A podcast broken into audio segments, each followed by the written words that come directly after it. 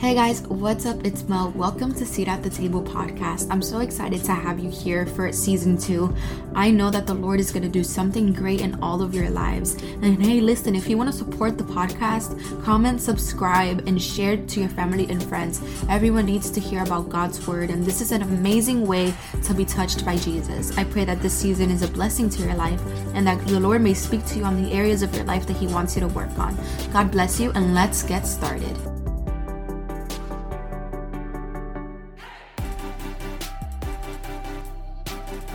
Hey guys, welcome back to Seat at the Table podcast. This is your host, Mel Rodriguez, and we are back on episode 9 called Jesus, I Surrender It All. So, before we get started, I would like for you guys to grab your notes, grab a pen, some paper, and write down the things that God is going to be revealing to you. If you have faith that God is going to speak to you, know that Jesus today wants to say something new to your heart.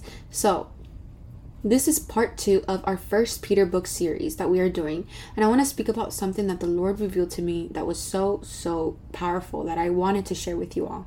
So, before we get started into the main message, let me give you some background information on one of the Bible characters that we are going to be talking about today.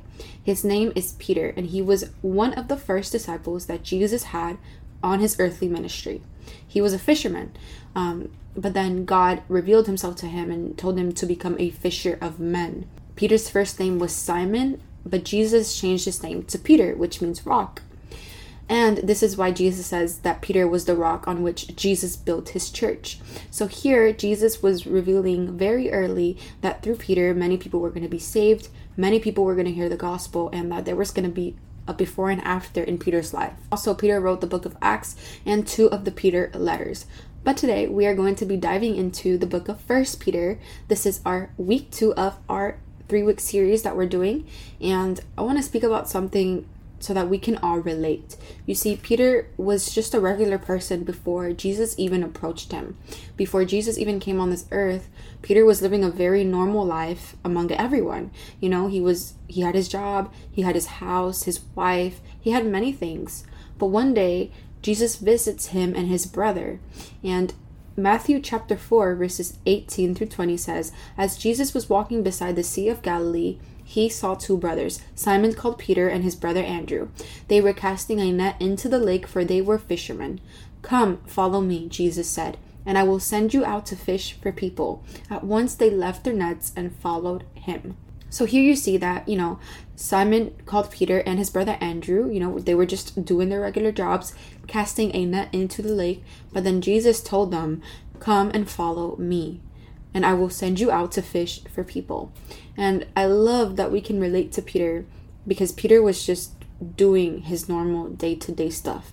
But then Jesus comes, just like in our lives, and calls Peter to do something that requires self sacrifice, that requires leaving something in order to fulfill an eternal purpose that God had for him.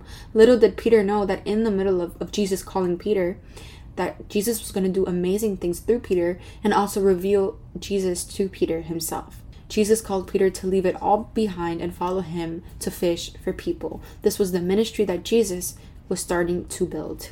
And Jesus was calling Peter to fully surrender all that he knew. A normal, regular person doing his job was called to do something extraordinary through the power of Jesus. And that's what this episode is about today living in a world that is different than the way we are called to live and the attitude that we should have while doing it. Let's be real. Coexisting with the world is really hard for some of us. It's sometimes even terrifying. But there's nothing better than knowing that the one that created you is in you and he gives you the strength to be able to stand up for yourself and to stand up for the gospel. First Peter reveals the beautiful wisdom from the Holy Spirit spoken to us today, and I want all of you to be able to see the beautiful things that God has to say to you. You see, in the beginning, Peter was a baby in Christ when he started with Jesus, but throughout those three years of Jesus' ministry, Peter saw so many miracles, signs, and wonders being shown from God.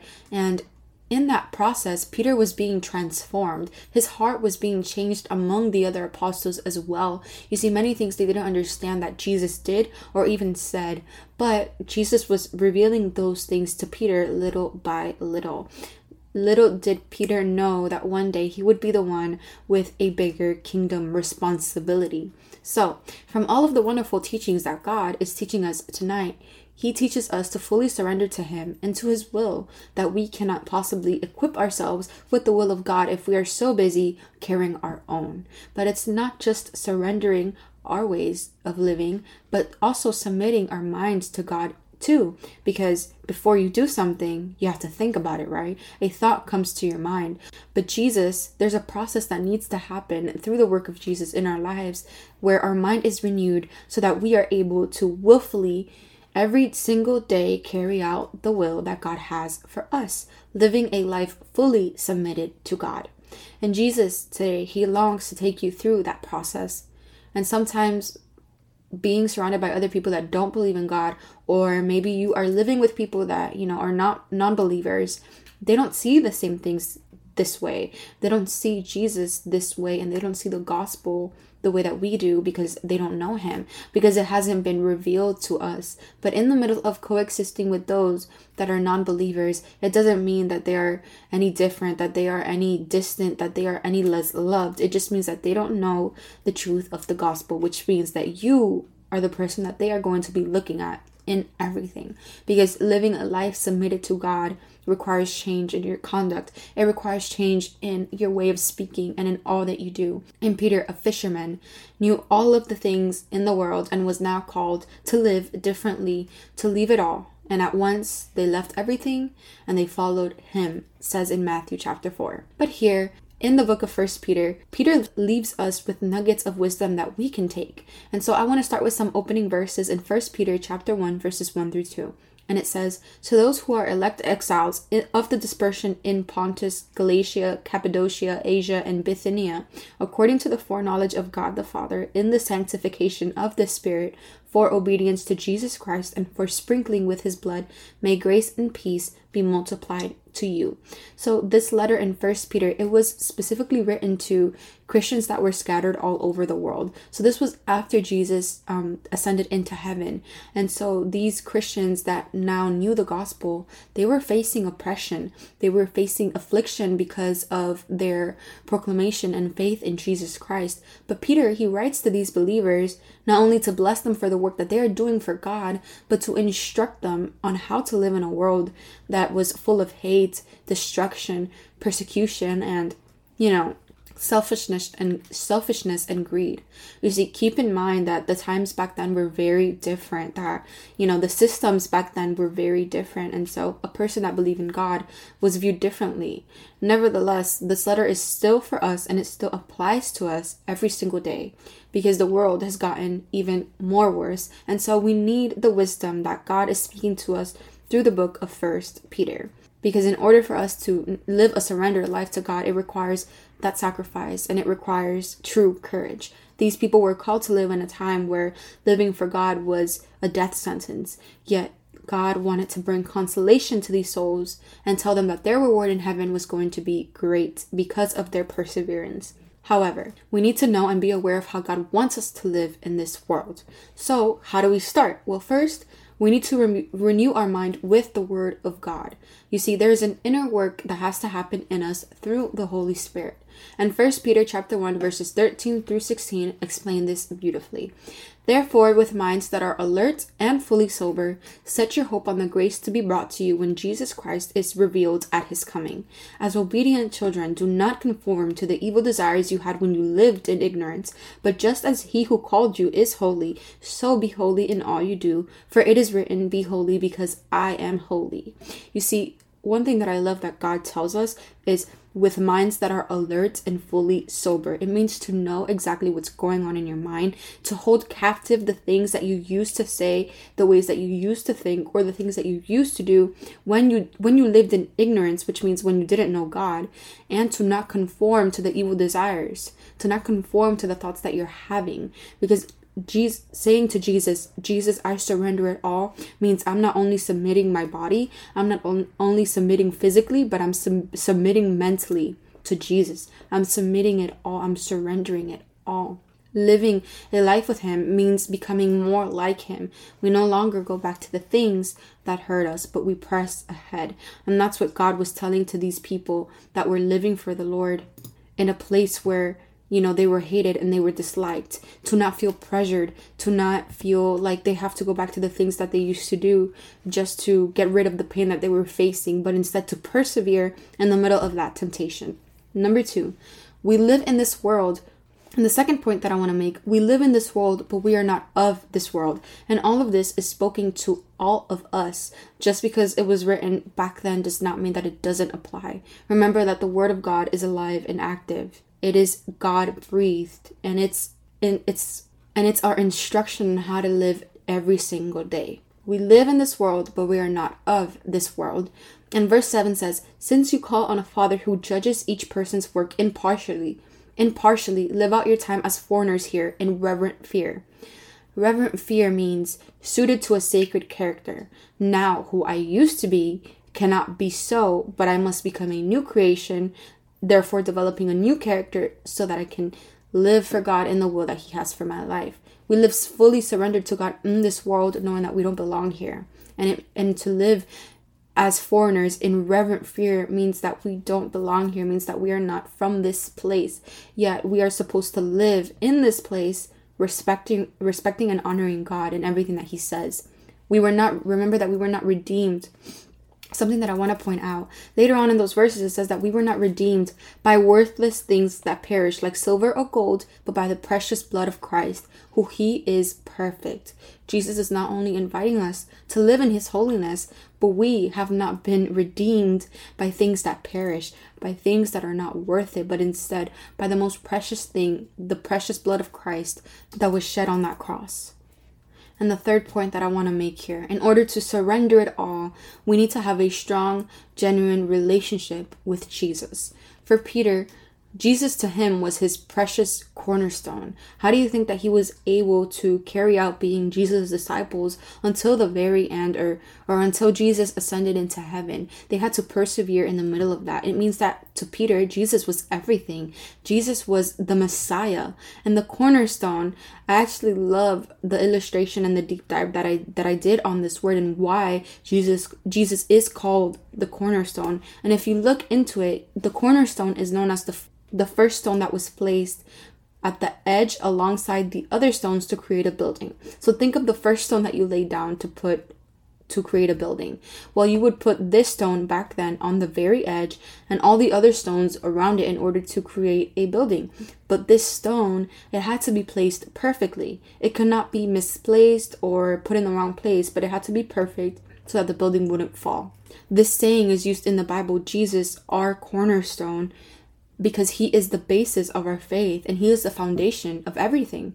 Remember, everything in Him is built and it won't fail unless we replace the cornerstone ourselves. In order to surrender it all to God, in order in order to say, Here I am, Lord, send me, we need to understand that Jesus has to be our cornerstone, and that rock we cannot misplace it, or everything else will crumble. And I have to ask you, you that are listening to me on the other side, are you afraid to fully surrender to God out of fear of failure, of not being accepted, or maybe liked or respected? Or do you fear giving your life to Jesus because you're afraid that you might not be taken seriously? Or are you simply just clinging to things that will leave you empty because you have never even thought of giving God a chance, or you feel as if everything that you have, you know, is so precious to you that Suddenly, surrendering it all seems scary. Well, if that's you, I want to let you know that Jesus is speaking to you today. And in order for you to want to live a surrender life to the Lord, you have to sacrifice. Many of us do not want to sacrifice anything, but that is what the gospel is. Deny myself daily and take up my cross. But I want to read this verse to you in 1 Peter chapter 2, verses 6 through 8. See, I lay a stone in Zion, a chosen and precious cornerstone, and the one who trusts in him will never be put to shame. I love this verse because those that choose to say, Jesus, I surrender it all, will never be put to shame. You see, we're not putting our hope and full surrender on someone who can fail us. He is a sovereign God. He is perfect in all his ways, and he can never, ever fail us. Imagine how Peter felt he felt unworthy. He felt scared to even say yes to Jesus. Many disciples, many apostles in the Bible didn't even feel like they measured up. Think about Moses. He had to lead Israel, but he had a stutter. But God told him, I'm the one that created the mouth. I'm the one that created your ears. I'm the one that created your eyes. Jesus created us. And because He created us, when He calls us to do something, it means that He has already equipped us to do it. But we need to be able to say yes to the Lord and know that the one who trusts in Him will never be put to shame. When we choose to surrender, God begins to work in us and He molds us into who He wants us to become. And this, therefore, brings fruit into our lives and to the persecuted people that Jesus wrote this letter to. So we are the persecuted people who people laugh at, who people mock, despise, don't believe in, and people that go through many worse things than we do at the moment. Because to be able to even express the word of God in this world and in this country is a miracle itself, but many people around the world get killed or even worse, persecuted for preaching the gospel. But Jesus, He gives a reward to those that persevere despite the hardships. And that's what God says about us. You want to know what God says about us, about the one who trusts in Him will never be put to shame. He says in verses 9 through 10 But you are a chosen people, a royal priesthood, a holy nation, God's special possession, that you may declare the praises of Him who called you out of darkness into His wonderful light. Once you were not a people, but now you are the people of God. Once you had not received mercy, but now you have received mercy. Because when we are scared to surrender it all, Jesus gives us the courage to say, Yes, Lord, here I am, send me. And little by little, God begins a work in us, helping us to get rid of the things that don't edify, so that each and every single day we can live a life in the will of God. And I know that when I look to God and when I pray to Him, He sees me as His special possession, as His holy nation, His chosen people. He's called me into His light. And know that that's the truth for you today. You that are scared to say yes to God, you that are scared to surrender it all, or you that are scared to even live in this world and you don't know how to get by anymore. Know that Jesus is the hope, Jesus is the truth, and He is the life. He is the only way, and He wants to have an encounter with you. He wants you to say yes to Him, and I believe that the Lord has something so special for your life. I would like to pray for all of you listening, so if you could bow your heads and close your eyes. Lord, we thank you so much for this special time listening to your word. Thank you for the word that you brought to us, Holy Spirit. I pray that it will be sealed into our hearts, that we may believe everything that you are saying, God. Help us to surrender everything in our lives to you. Help us to not live based on our own will, based on our own our own wants and desires, but based on what you want for us, Lord. I thank you in Jesus' name. Amen. Thank you so much for listening to episode 8 of Seat at the Table podcast. Jesus, I surrender all. I hope that you have enjoyed this episode, and I will see you on the next one. We have a special episode coming up because it will be Resurrection Sunday in just a few days. So stay tuned for a special episode. God bless you, and see you next time.